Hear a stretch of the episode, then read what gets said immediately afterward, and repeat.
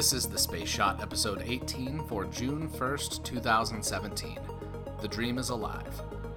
Hey everyone, welcome to the Space Shot, your daily space history, pop culture, and news fix. I'm John Molnix.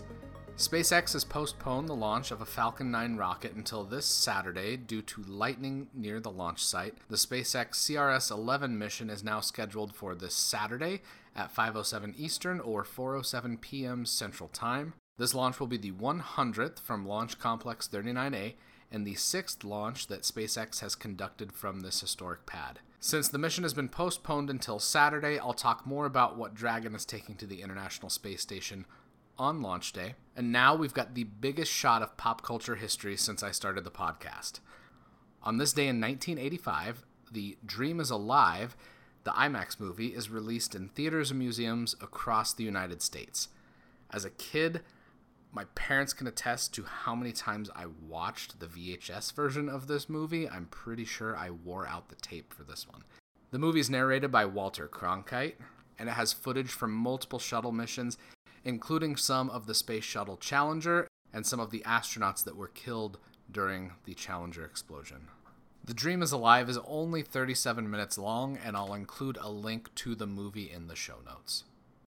And now to boldly go where this podcast has not gone before. We've got some Star Trek pop culture. On this day in 1984, Star Trek III The Search for Spock released in theaters. The Search for Spock followed on the success of The Wrath of Khan building on the aftermath of the events that took place in that movie. For those of you that haven't seen The Wrath of Khan or The Search for Spock, I don't want to spoil too much, but these movies have kind of been out for 30 plus years, so I don't really feel too bad doing that.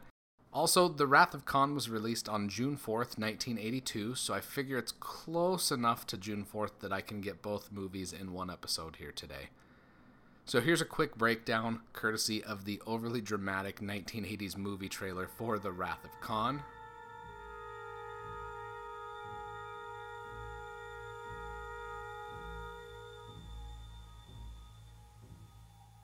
Beyond the darkness, beyond the human evolution, is Khan, a genetically superior tyrant. Exiled to a barren planet, Banished by a starship commander he is destined to destroy. Left for dead, he has survived. I'll chase him round the of Nibia and round the Antares maelstrom and round perdition's flames before I give him up. I've done far worse than kill you. I've hurt you. And I wish to go on hurting you. I shall leave you as you left me, marooned for all eternity, buried alive, buried alive. Khan! At the end of the universe lies the beginning of vengeance. Star Trek II The Wrath of Khan. So, long story short, and spoiler alert here. Spock dies in Star Trek II The Wrath of Khan, saving his crew by sacrificing himself while repairing the Enterprise's warp drive. The entire plot of Star Trek II revolves around something called the Genesis device, which is basically a super powerful terraforming technology that can take a lifeless rock and turn it into an Earth like planet. Through a very unfortunate series of events for the captain of the USS Reliant and his first officer, Pavel Chekhov, Khan discovers that Starfleet is testing that terraforming device. At the end of Wrath of Khan, Spock sacrifices himself to fix the warp drive of the Enterprise. This allows the ship to escape the harmful effects of Khan going and blowing himself up along with the Genesis device. During this process, Spock is killed, and that's what sets up the events for Star Trek III. The crew of the Enterprise leaves Spock's body behind. They launch it towards the Genesis planet, where it somehow miraculously decides to land in the middle of a jungle that has just formed on the Genesis planet.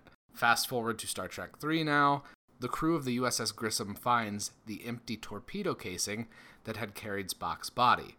Around the same time, everybody's favorite baddies, the Klingons, show up, blow up the USS Grissom, and try to get as much information as they can about the Genesis device. So, since the Genesis device can create life from lifelessness, it can also destroy the existing life forms if deployed against a habitable planet. So, say it was deployed against Earth, it would wipe out all life on Earth in favor of the new life forms that the Genesis device would create. This dual use of technology, being able to use it for tool of creation to feed millions, or also to kill millions and billions of people, the Klingons are naturally interested in securing the technology behind this ultimate military weapon, as Christopher Lloyd's Commander Kruge says in the movie. While Star Trek III definitely had some pacing issues, it had a lot of exposition. Uh, I think it's one of the more underrated Star Trek movies. There's some interesting themes that are explored from the dual use of technology to resurrection and the concept of a soul, or in this case, a Vulcan Katra. It's definitely worth checking out Star Trek 3, if only to see Christopher Lloyd play a Klingon instead of his iconic Doc Brown in the Back to the Future movies. The other piece of Star Trek history that I want to talk about briefly today before I go is the Next Generation episode, The Inner Light. In this episode, Patrick Stewart's character, Captain Jean Luc Picard, is rendered unconscious by an alien energy beam of unknown origin. This makes him think he's living out an entire lifetime on an alien planet when he's actually just been unconscious on the bridge of the Enterprise for a few minutes. This episode is an interesting look into how a society might preserve its legacy and history making sure that the information that they have gathered over the course of their civilization is saved for future generations. On a funny side note for the Inner Light episode, the flute that Captain Picard plays in this episode was sold at a Christie's auction in 2006 for $40,000 pretty crazy for a glorified recorder, if you ask me. Tomorrow, we survey the moon with Surveyor 1, the first American spacecraft to make a soft landing on the moon. I'm grateful that you guys have taken the time to listen to the show. It would mean a lot to me if you could leave a review on iTunes and in Google Play Music. If you know someone that loves space, space history, or history, pop culture, any of those topics, please share the Space Shot on Facebook, Insta, Twitter, anywhere you connect with your friends and family. I'm John Molnix, and I'll catch you on the flip side.